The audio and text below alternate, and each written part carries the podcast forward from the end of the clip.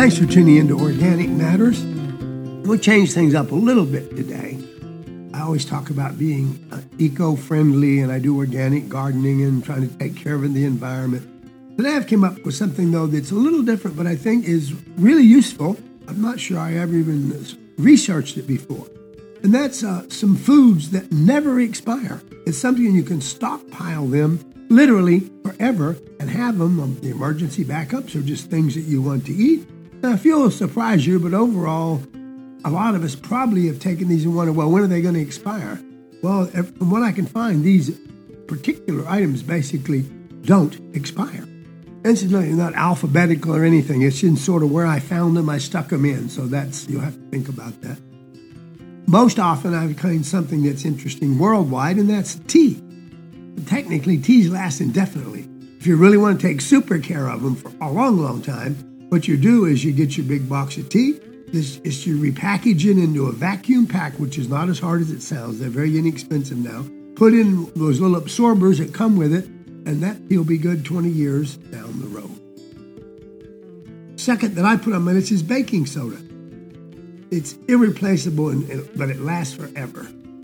It might start to get a little cakey or clumpy, but there's no issue with that. You can break it up for all your uses, and that's from eating to making particular flour and, and bread recipes to cleaning your kitchen. And next, for those of us that imbibe occasionally, hard liquors. Whiskey, vodka, all those, basically any hard liquor that you can get will last indefinitely. And incidentally, some of them will actually get better with age. Beans and peas, for instance. Split lentils, yellow lentils, green lentils, pinto beans, white beans, black beans, which is one of my favorites, and just to name a few.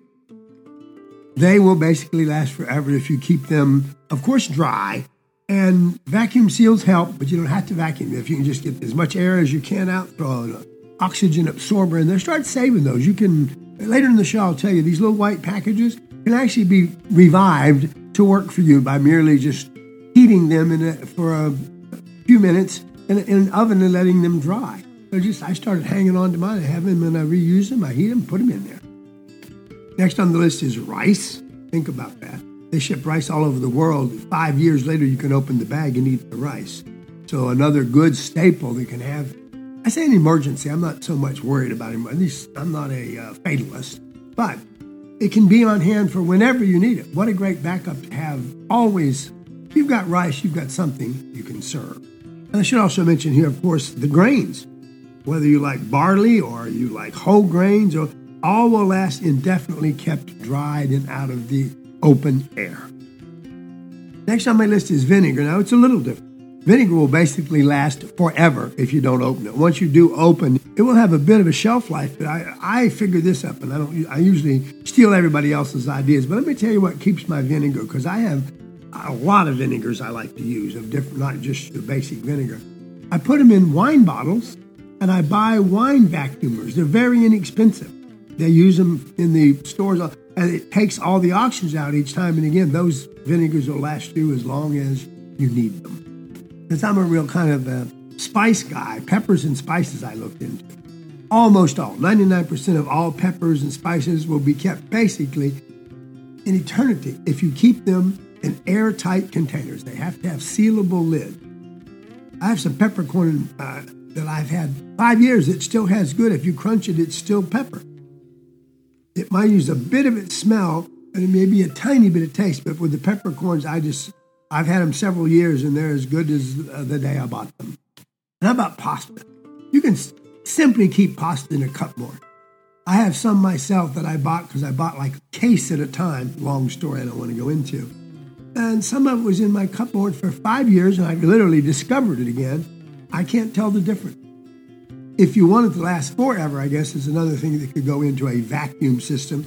No, in their original packages, your pasta will be there when you need it. Next on the list, I don't eat a lot of them. A lot of people say that one of the best things you can eat is oats. Oats are, as long as you don't open them, basically there forever. And even after you open them, if you'll just throw one of those oxygen absorbers in there and seal the bag, it'll be around as long as you want it to at any point in time. I guess this should go without saying, but I had to think about it to come up with it. You can have any salt, pink salts, iodine salts, Himalayan salts. Any salt will basically last forever. You do not even really need to even recontain it or something. Just make sure it's in an airtight container, the dampness, and even if it gets damp and, and clumps together, it's still usable. Salt is basically, it's the salt of the earth. It'll be here forever. I put soy sauce on there because I use a lot. Unopened, it'll last indefinitely. You can buy ten bottles and use them in the next ten years. Once you open it, it will last several years. It'll probably still be longer than you ever need to use it. And back to my idea again, this is something I came up with on my own.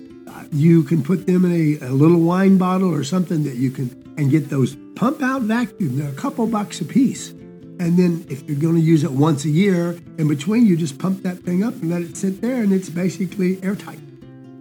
I happen to put a big tablespoon of cacao in my first cup of coffee, pure cacao now. No sugar, nothing, real cocoa, cacao. Every morning, it's supposed to be a health thing, but I've just grown to love it. And it is absolutely can last forever. I do take it out of the original container and put it in mason jars, just because the containers have a tendency to start leaking once you open them. Other than that, cacao will be there as long as you need it. The next one comes with a caveat, and that's maple syrup. Real, one hundred percent pure maple syrup itself, with no additives, not diluted, or altered from its normal state, can actually stay with you forever. If it even should crystallize, you just heat it up. It'll be fine. Same concept goes for honey. As long as it's pure, one hundred percent pure honey without any additive, it'll last for ages and ages and ages.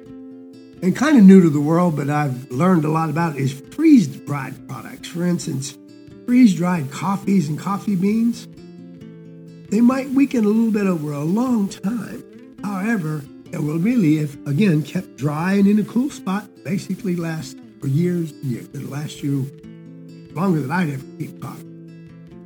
Same thing goes for the powdered milk products, the regular powdered milk or even the cappuccino powders and things.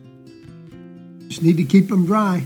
All you got to do, cool and dry, and they'll you can leave them on the shelf for years. Long, long-term corn comes with a caveat. If you want it to last for a decade, you really need to buy it in vacuum seals and then reseal it vacuum-wise. But just corn coming in a bag, if you keep it in a cool, dry place, it is with you for several years on its own.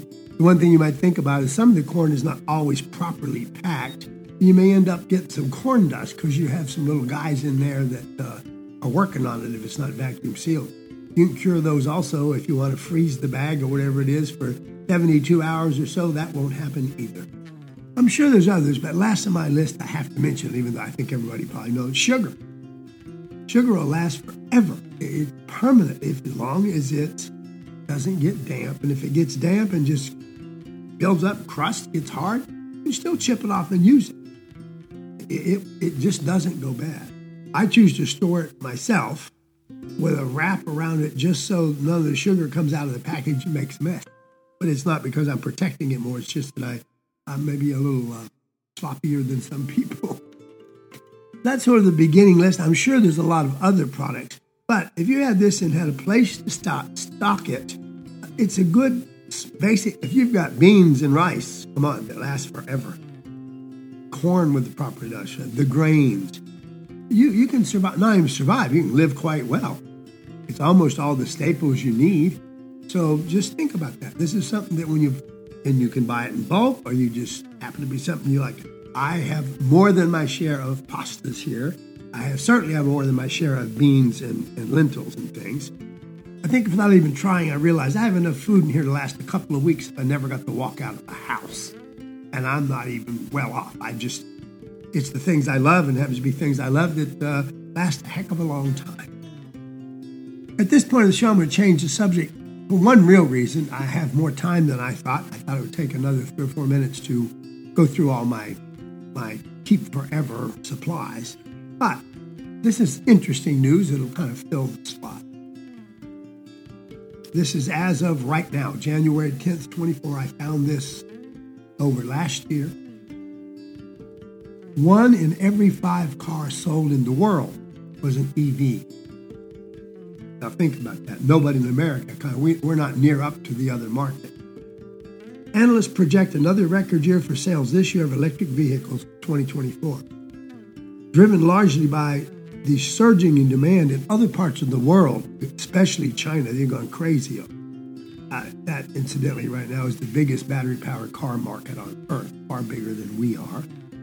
As a prediction, global sales for plug-in cars are expected to grow by another twenty-one percent this year. That's according to Bloomberg, which is my new energy finance, and I happen to trust Bloomberg's a little more factual than some. Analysts project sales will total sixteen point seven million units worldwide, including one point nine million plug-in cars in the United States and three point five million in Europe, the majority again going to China and the rest of the car, over nine million automobiles. So that adds up. Overall, plug-in cars are expected to account for more than twenty percent of all car sales globally and thirty-eight percent of new car sales in China. Owing to the rapid adoption of electric cars, China is expected to reach peak gasoline demand by, maybe already did last year, but certainly by this year. That's part of their, their idea, folks. Petroleum, whether you like it or not, is going to get more expensive and harder to find and harder to mine. They're getting ahead of the, they don't have as good a petroleum uh, setup anyway as we do, so they're just going to skip it. They're going to electric, and and that way they kind of just go the way all the way around what the petroleum problem's going to be. May not be here yet, and I have people that fight with me all the time, but there's there's no doubt it's happening. It has to happen. Sorry about that. There's no doubt that this year we'll also see some E V giants kind of get their grip on the market. Well, the big automakers here in the United States, most notably Ford and General Motors, have kind of just leveled. They're doing E V manufacturing without jumping onto it the extent that the other major manufacturers, Tesla in the United States, B Y D in China, are ratcheting up production by twenty or thirty percent this year.